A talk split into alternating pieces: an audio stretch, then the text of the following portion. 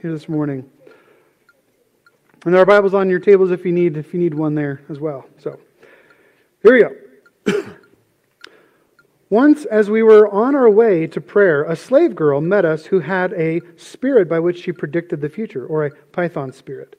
She made a large profit for her owners by fortune telling. As she followed Paul and us, she cried out, These men who are proclaiming to you a way of salvation are servants of the Most High God. She did this for many days.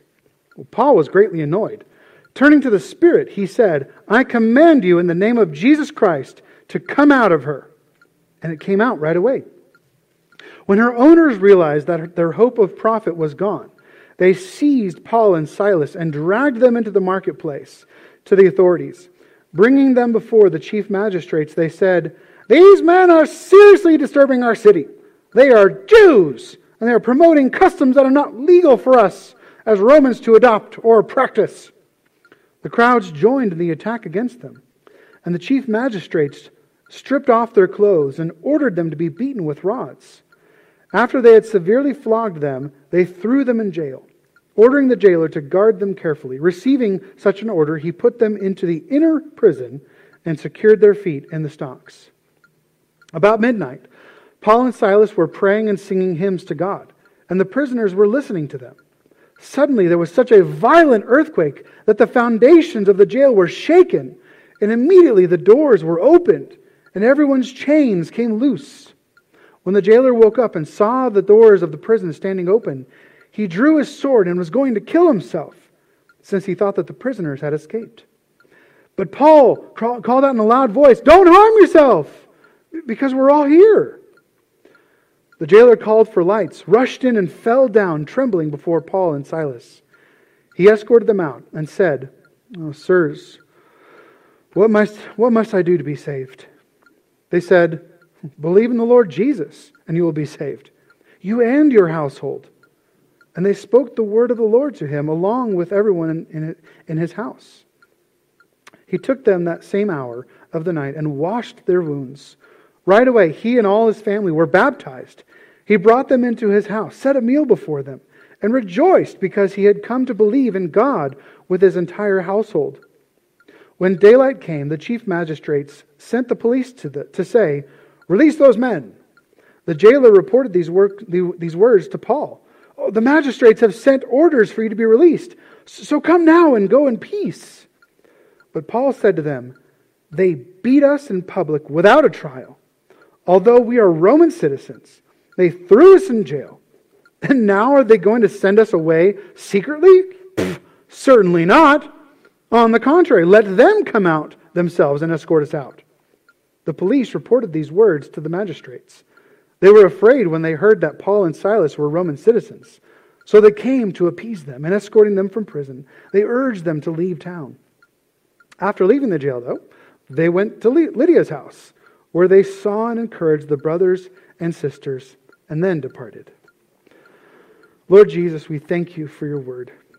And God, we thank you for this Philippian jailer that we can see ourselves in and his need for you, Lord, his need for peace, his need for salvation. And so, God, this morning, I pray that you would open up your word to us. Open up your open up our eyes and our, our spiritual eyes to see and to perceive what you would have for us here this morning. We desire your words to, to penetrate into our spirits and into our hearts, into our minds, that we may come, come to you, the author of our salvation, the Lord Jesus Christ. For it's in your holy and precious and powerful name that we pray. Amen. You may be seated.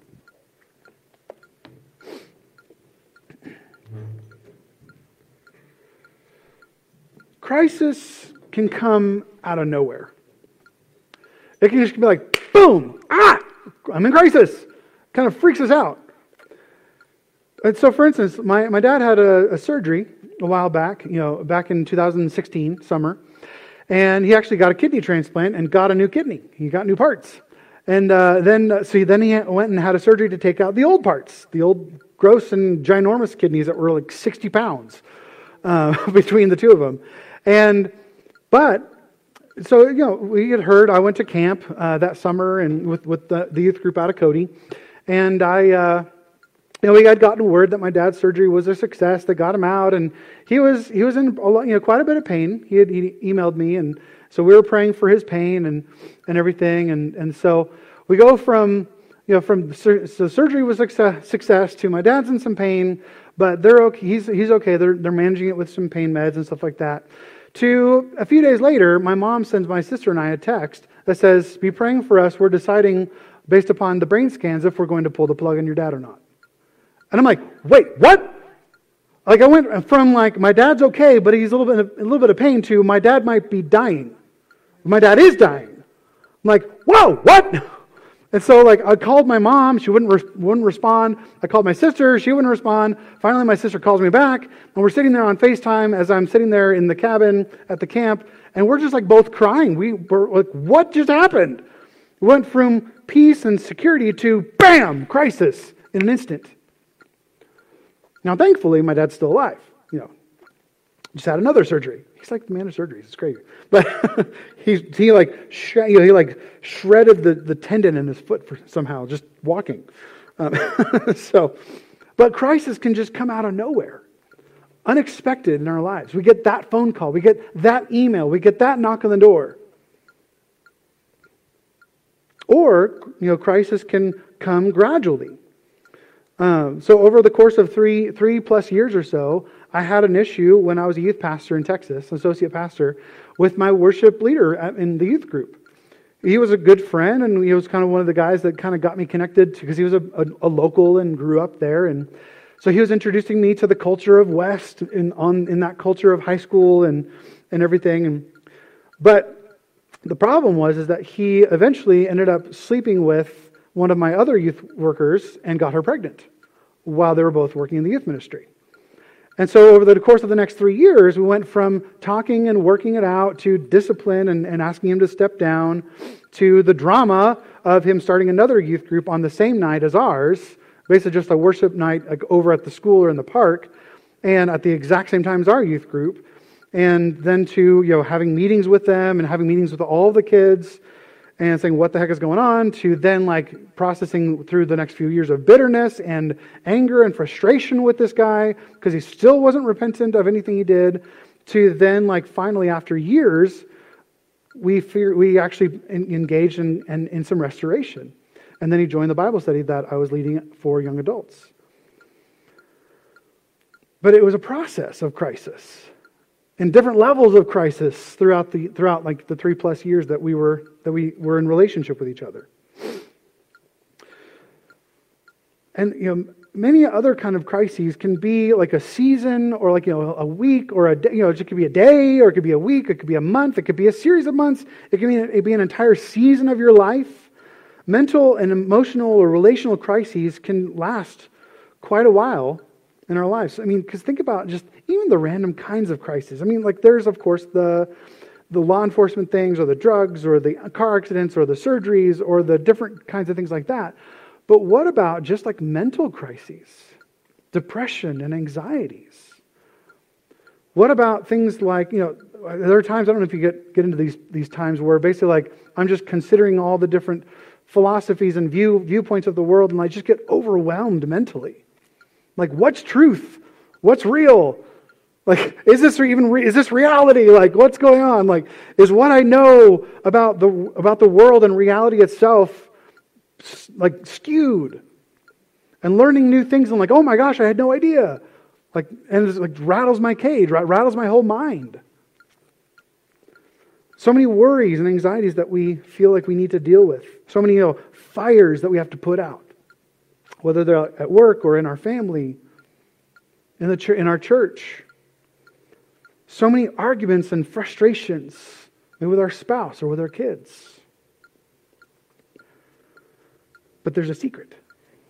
God has given us a secret. The secret to strength and fortitude is bringing God's peace.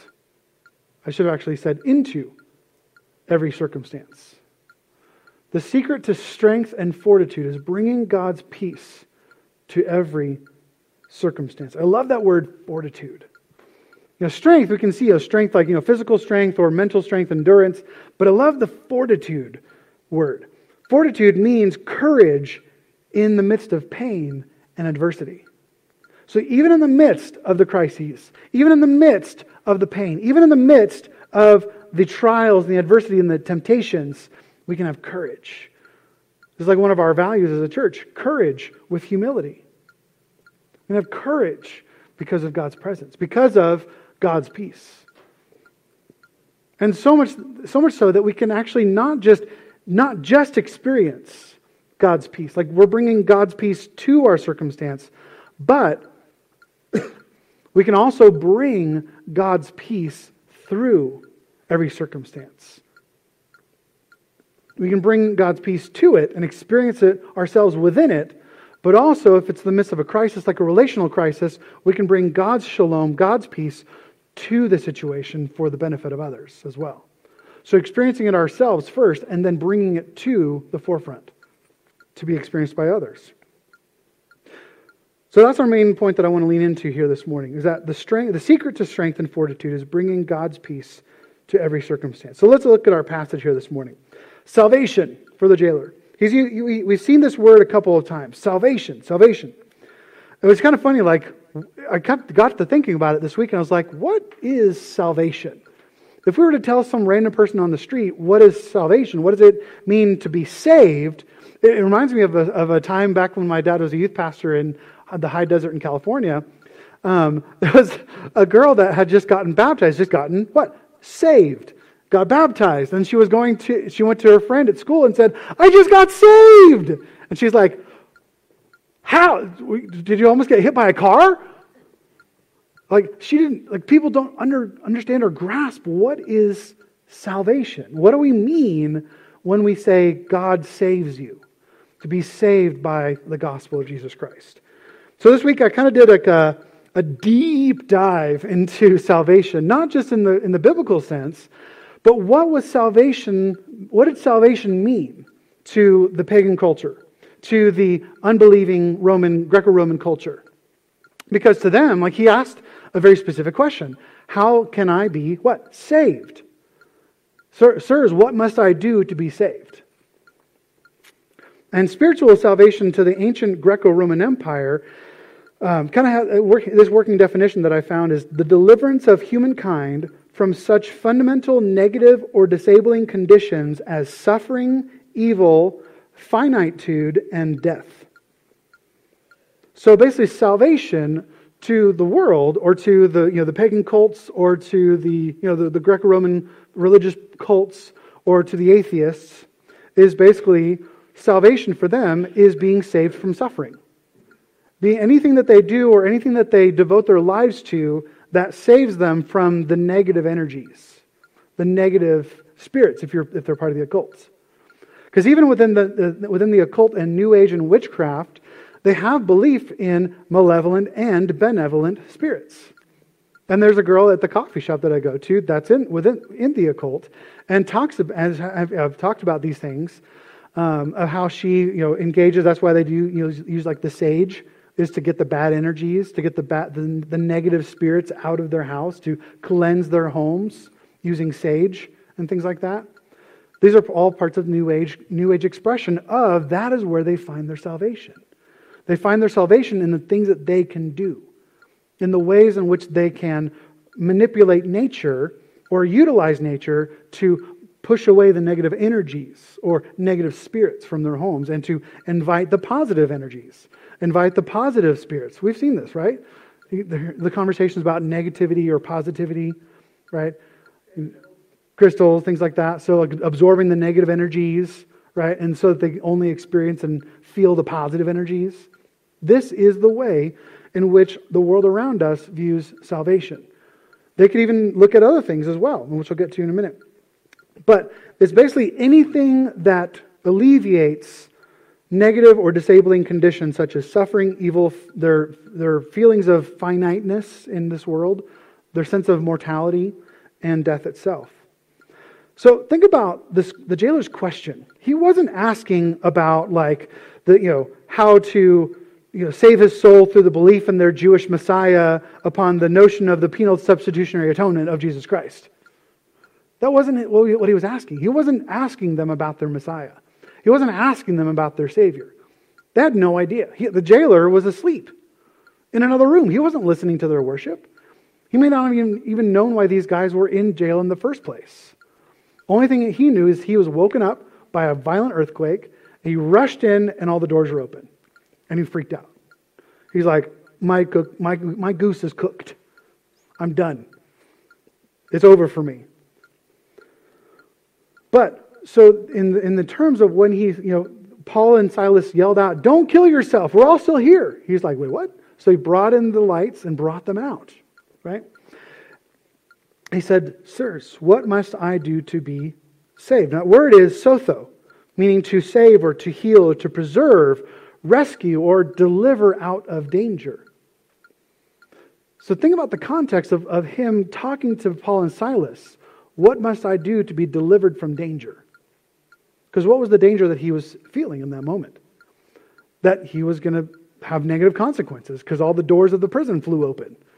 And he was responsible. Right? So, sirs, what must I do to be saved? Basically, what he was saying is that what do you want me to do so that I don't get in trouble and get executed? He was expecting, he thought he was about to get extorted for money, in my opinion. Because he had no concept of, of salvation in the Messiah that they were preaching. He wasn't there when he was when the the girl with the spirit, with the evil, you know, with the python spirit, was saying that the, that these guys are declaring a gospel of you to you of this of salvation. She, you know, this jailer wasn't there. He's saying, "What must what must I do for you, so that you don't get me in trouble, so that I'm that I'm safe, that I can remain safe, and not have to go and kill myself." Are you gonna are you guys gonna come and like ambush me and like knock me out? What must I do? What, what is it to take for me to be safe? But their answer surprised him. They turned it spiritual. What he meant for physical deliverance, they meant for spiritual deliverance. I had an interesting conversation. I went hunting this last week and uh, got, got my elk. Woo! And is great. Um, it was it was it was hard work. it was it was not the easy uh, hunt that I was expecting of going down to the pivots, shooting an animal, pulling the truck up to it, loading it on the truck, and then going home. it was the first time I actually had to quarter quarter it out, which is great. But so we had a guide from from the ranch that I that I hunt on, and uh, having this conversation with her and and uh, my buddy Bryce out in Livingston in the truck coming back, and uh, we kind of through our conversation, because we're both pastors, of course, this topic of Jesus is going to come up. You know, what's your experience in church? And it was very negative. And grew up Catholic, and we are like, oh, that makes that that defines right there. That shows us right there exactly what all we need to know. You know, but we we, we, try, we kept trying to bring in the spiritual, but I mean, it was you could tell that she was super uncomfortable. She was super uncomfortable talking about anything spiritual. So basically, she said that, you know, the nature is her church. I'm like, mm, yeah, not so much. But it is. Because it's, it's that, what is it? Remember, with that working definition of the deliverance of humankind from fundamental negativity and disabling uh, conditions such as suffering, evil, finitude, and death. So when someone goes out into, the na- into nature and they feel like that, those, those times are what alleviate their suffering or give them peace, instead of Christ. That's worshiping the creation rather than the creator. I mean, I, I love hiking. I love backpacking, uh, you know, like just like the next person. I 100% absolutely love being out in nature. My, one of my favorite things is waking up in the morning and, and taking my water filter out and pumping the, the water out of the river or out of the lake there with this beautiful view in front of me, like, oh, hallelujah, this is beautiful, amazing and then making my coffee as I, and then just sitting back in my chair and just looking at the mountains, looking at the morning sunrise come up. Beautiful. Love it. But do I need that over my need for Christ to have peace in this life? What do we run to that is our salvation? Is creation rather than the Creator our Savior?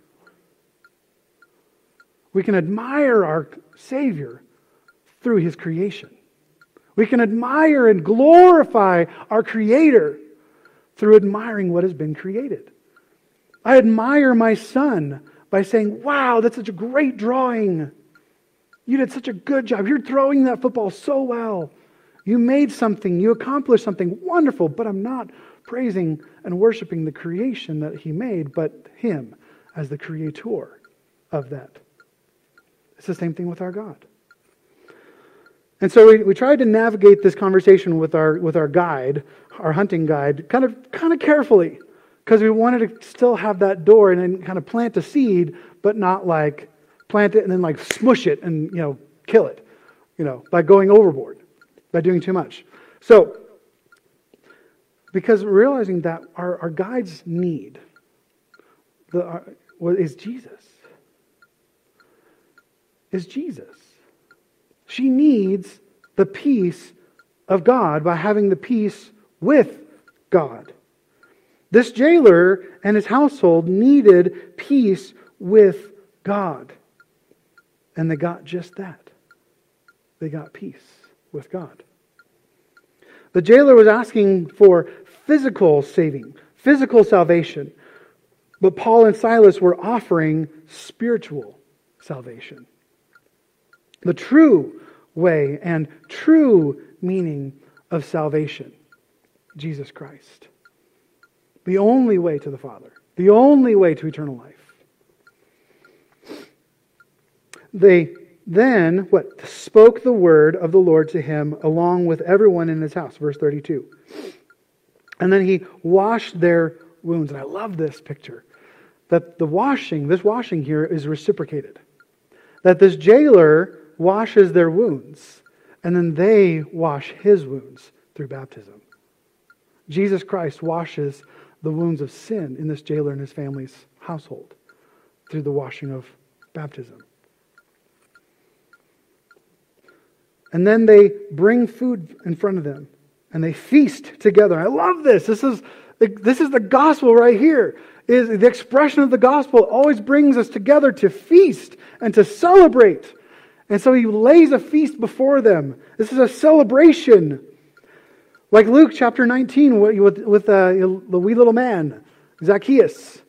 Zacchaeus was a wee little man, wee little, right? And he sells, he sells uh, all this stuff. He gives the money back fourfold if he's extorted anyone. Transformation happens, just like this Philippian jailer. And Jesus declares, Today salvation has come to this house. Jesus told him, Because he too is a son of Abraham, for the Son of Man has come to seek and to save that which was lost. And here, the lost are found in Philippi. The broken are healed, the oppressed are set free. The peace and shalom, the flourishing of God, was brought to this man and his entire household. And they experienced peace with God. They enjoyed peace on earth, as we talked about during the season. You might even see it on, on signs and, and Christmas lights. Peace on earth, peace on earth, peace on earth. Right? They, they enjoyed the peace on earth that the, these heavenly armies proclaimed at the birth of Jesus Christ. And this is where we get that verse. Suddenly there was a multitude of the heavenly armies with the angel praising God and saying, Glory to God in the highest, and peace on earth to people he favors. Peace on earth is not just peace, man.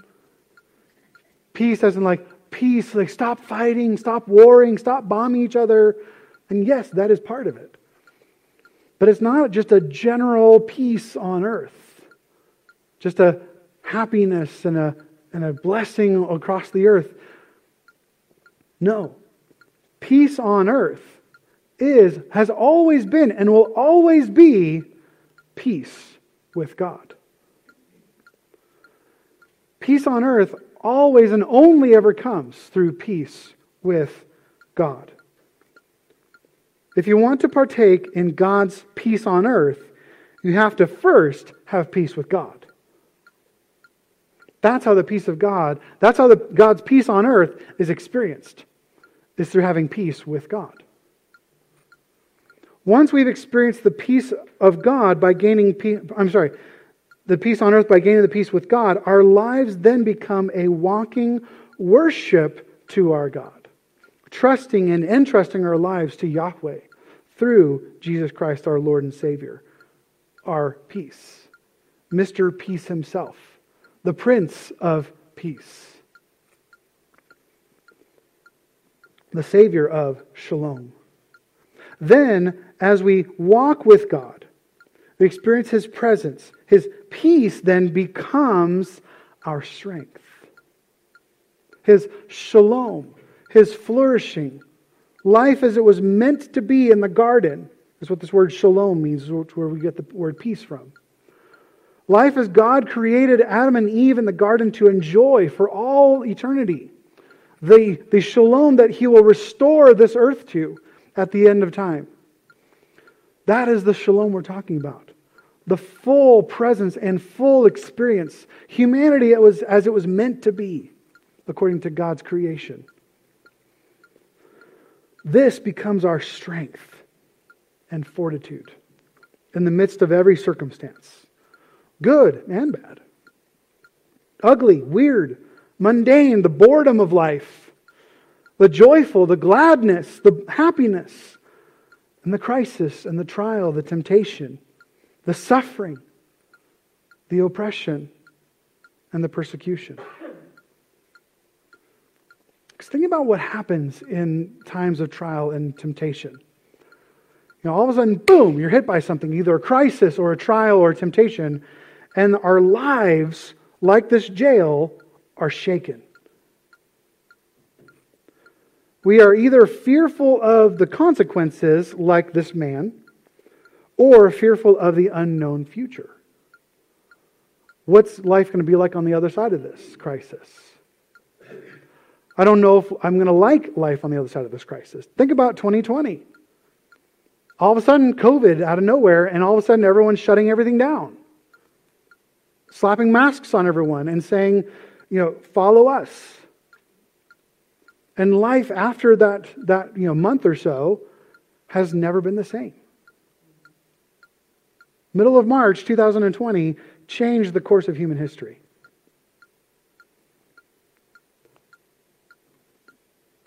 What happens after you get that phone call?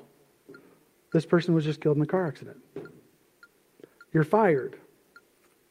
You're being evicted. You've lost your job. Whatever it is,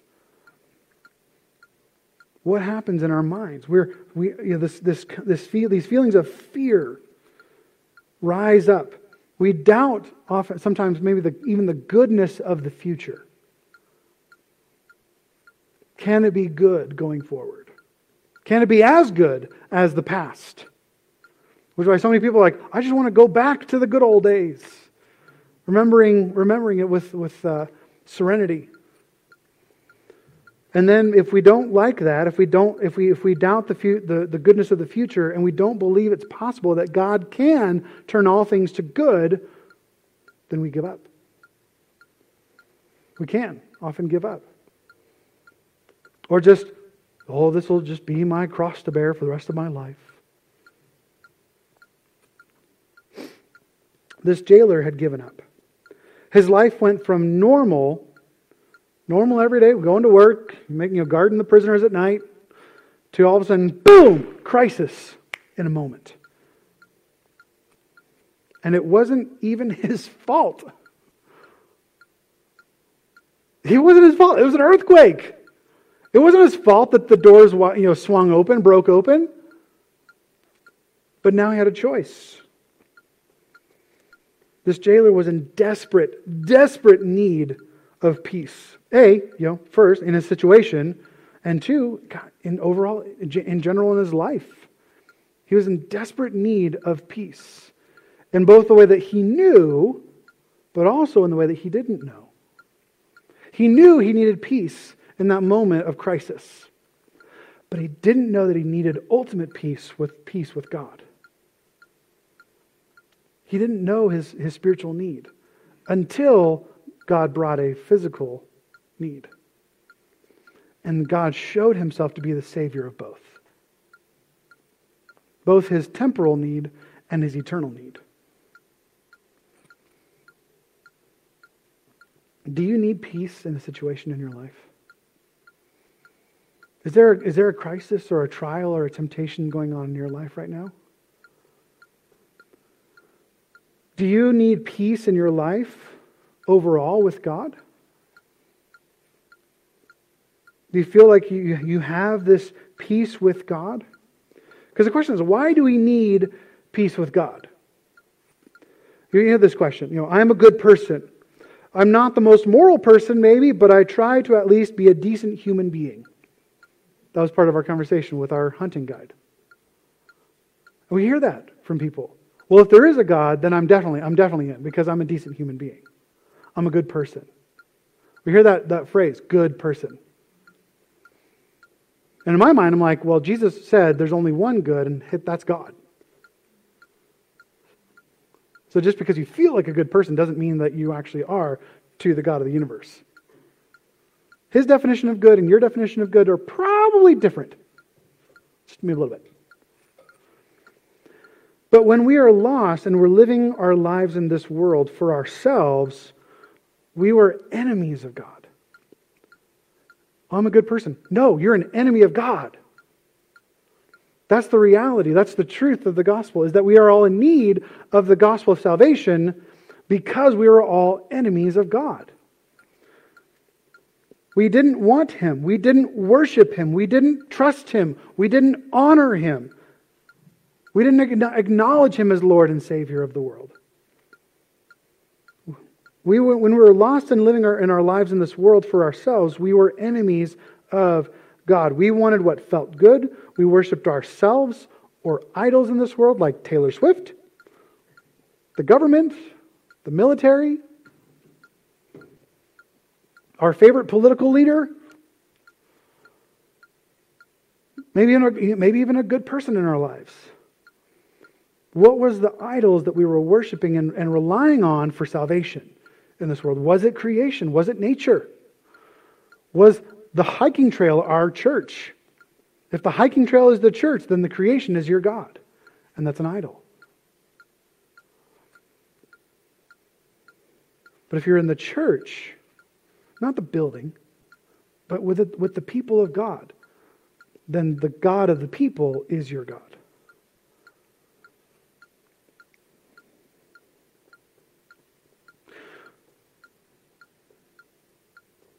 Whatever it was that we worshiped for salvation, or whatever we relied upon and trusted and entrusted our lives to, that was where our salvation was.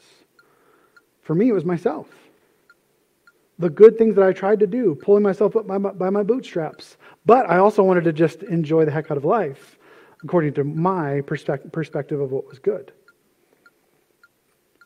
And my perspective of what was good was really bad. Because remember, salvation is the deliverance of humankind from such fundamentally negative or disabling conditions as suffering, evil, finitude, and death. We looked to anything and everything else for salvation from suffering, evil, finitude, and death, rather than Jesus Christ. And therefore, we were an enemy of God. It's not that he didn't like us or that he hated us, it's that we didn't like him. We were opposed to him.